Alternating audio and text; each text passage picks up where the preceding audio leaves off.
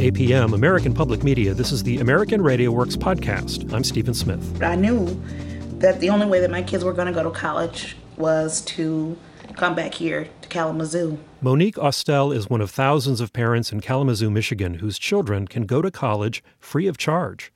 In 2005, a group of philanthropists decided to fund a scholarship program for Kalamazoo public high school graduates. There is no minimum GPA, but to be eligible for free Michigan college tuition, students have to have been in the local public school system since kindergarten. Others can get a partial scholarship. It's called the Kalamazoo Promise, and the idea is that more college graduates will strengthen the economy and the community of this small Midwestern city. Cassie Walker Burke is the assistant managing editor for Crain's Chicago Business, and she recently wrote an article for Politico magazine about how the Kalamazoo Promise is playing out nearly a decade after it was first announced. Cassie Burke, welcome to the podcast. Thanks for having me. So what exactly is the Kalamazoo Promise?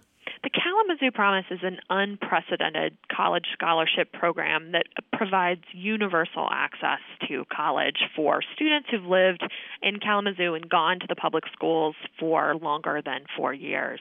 And so what it really was a bold social experiment. Can the promise of a free college bring the middle class back to a city in the Rust Belt that has really been struggling, losing population, losing the middle class? Describe Kalamazoo. What kind of place is it? Kalamazoo is a really interesting town. So it's in southwest Michigan. It's along the interstate about halfway between Chicago and Detroit. And so it grew up along the railways that went from Chicago to Detroit. And over time, it had this kind of fascinating industrial background. It was home at one point to the world's largest producer of windmills. And then it was the celery capital of the world. And, you know, over the years, it saw a lot of industries kind of come and go. But one thing that it always had was a wealthy group of philanthropists who were associated with medical devices and healthcare. There were two big firms that were there. And so over time, you sort of saw this industrial churn, but you also had an upper class who invested in the housing structure. You have Frank Lloyd Wright architecture there from the 1940s that these patrons commissioned. You have a symphony orchestra. You have a vibrant downtown. And so it was a really interesting sort of place for an experiment like this. Now, the tuition deal is for public colleges in the state of Michigan, correct? Correct. But what about colleges in Kalamazoo? There's a private college and a public college there. There is, and in fact, there's also a public community college. And so if you are a resident of Kalamazoo and you want to stay, then you can attend either the public four-year university or the public community college, but the funds are not for the private schools.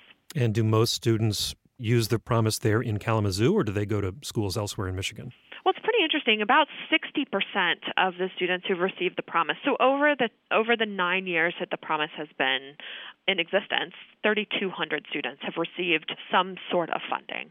And so about 60% of those students have stayed in the Kalamazoo area. The other 40% have gone on to the other universities in the state. And what do you know about what happens to those students who go away? Do they come back? Has that worked out for Kalamazoo?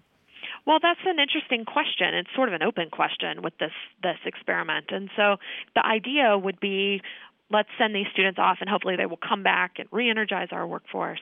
And has that happened? Well, they're trying to track that now. And actually the community has come together and they've put together an initiative where it's called KazuConnect.com. It's basically an online magazine / social platform for soon-to-be graduates to come back and connect over jobs and internships and social outings. And so they're trying to do that now. But essentially the goal of the promise was not necessarily to make sure all these kids came back. It was to make sure they went in the first place. And how is the city changing as a result of the Kalamazoo Promise? Is there much indication of improved economic outlooks for the students who go to college? Well, the first immediate change that anyone witnessed was a surge in the enrollment of the school system. So you had a public school system that had a precipitous drop in enrollment down to just above 10,000 students from almost 20,000 2 decades before. And so in the first year the promise was announced, you had 1,000 students sign up. And over the 9 years, there have been about 2,500 students who've been added to the enrollment rolls completely. That's a huge difference in a state that funds education predominantly by enrollment. So the school system had seen a huge drop in its budget as its numbers fell. So that was the first big change. And so slowly you've seen things happen at the community level. So juvenile crime rates have dropped. Can you pin that exactly on the promise? It's hard to say, but people feel optimistic about it. You've definitely seen community groups come together and say, we don't want to waste this opportunity, so we're going to fill in the gaps for families who might have other reasons their kids don't go to college. So maybe the parents aren't literate. Let's, really try to fill in the gaps so that more people take advantage of this gift than are taking advantage of it, because you want everyone to go to college, but students still aren't, even with this promise waiting for them. The minimum requirements for this Kalamazoo Promise are pretty open-ended. Why is that?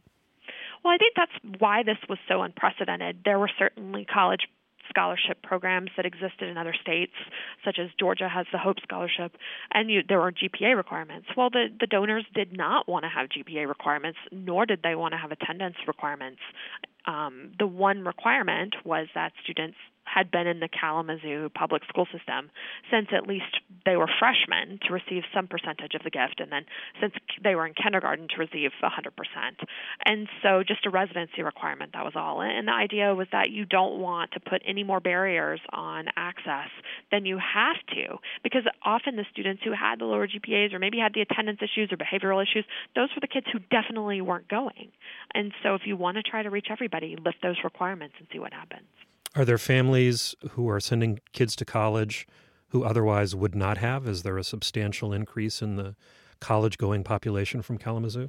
I don't think you can say substantial. I do think when you look at the numbers, you have about 88 to 90% of students who qualify for the promise. So those would be students who meet that residency requirement using some portion of it. So you still have 10% or so who are not. And so I think that's one of the things the community is trying to do is come together, join forces, and figure out why. If you offer this for students, why aren't they taking it? And then on the other side, why are some students taking it and then dropping out? Because you do see that happen. Who gave the money for this?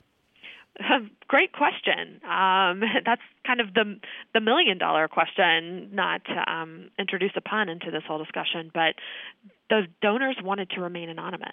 And so a popular conversation topic a few years ago in Kalamazoo was who were the, anonymous philanthropists who could afford to do such a thing. Now the town has sort of embraced the anonymity and really works to protect it. It's sort of this part of the allure of the whole deal. But, the parlor conversation there are a few billionaires on the Forbes list of billionaires that are connected to the medical devices company Stryker, heirs of the original physician who founded it. And so the scuttlebutt there is that they're probably in the mix. Sometimes you hear people talk about Derek Jeter, the baseball player, who is a Kalamazoo Central alum. He's been rumored to perhaps be a donor. I don't know. I've never seen any evidence of that one way or the other. Is this a model that can work for other communities or any other places picking up the sort of Kalamazoo Promise idea?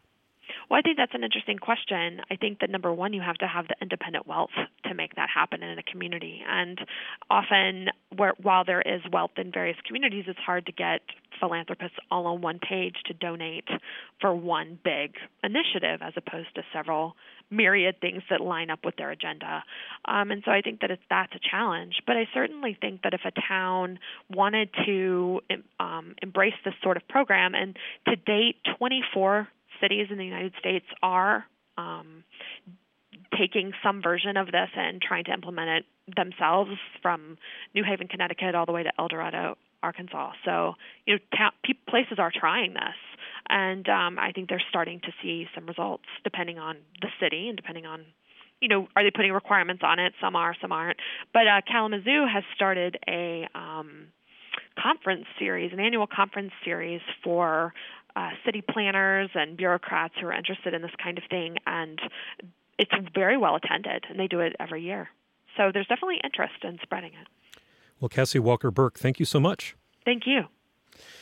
Cassie Walker Burke is the assistant managing editor of Crain's Chicago Business. She wrote about the Kalamazoo Promise for Politico.com. You can find a link to her story on our website. While you're there, you can find more podcasts about social mobility and a range of issues in K-12 and higher education. That's AmericanRadioWorks.org. You can browse our archive of more than 100 documentary projects and let us know what you think of our coverage. AmericanRadioWorks.org. We're on Facebook at American.RadioWorks and on Twitter at AM RadioWorks. Support for American RadioWorks comes from Lumina Foundation, the William and Flora Hewlett Foundation, and the Spencer Foundation. I'm Stephen Smith. Thanks for listening. This is APM, American Public Media.